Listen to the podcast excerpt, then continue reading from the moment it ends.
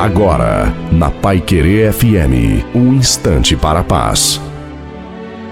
Olá, ouvinte da Pai Querer FM, boa tarde. Aqui fala o pastor Wilson Tinonim. Não julgue para que você não seja julgado. João se levantou às três da manhã e se dirigiu à sala de sua casa. Seu pai ouviu passar e, preocupado, foi ver o que estava acontecendo. Encontrou o filho lendo a Bíblia sentado em um sofá. Ao ver o pai, João disse: Os demais irmãos da igreja, pai, estão agora dormindo, mas eu acordo pelas madrugadas para orar e ler a palavra de Deus. O pai, olhando sério para ele, comentou: Querido filho, de que adianta você levantar pela madrugada apenas para julgar seus irmãos e tentar mostrar-se superior a eles? Seria bem melhor, filho, que você continuasse dormindo. Ei, a vaidade de nada serve para uma pessoa. O julgamento de nossos irmãos e amigos também não está de acordo com o ensino de Cristo.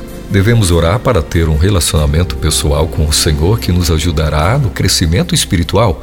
Devemos ler a Bíblia para que aprendamos a andar no caminho de Deus e fazer a sua vontade. Uma vida de santidade nos torna mais abençoados e não melhores ou superiores aos demais. Não perca seu tempo criticando os outros. Seja simplesmente uma bênção nas mãos de Deus. Amém.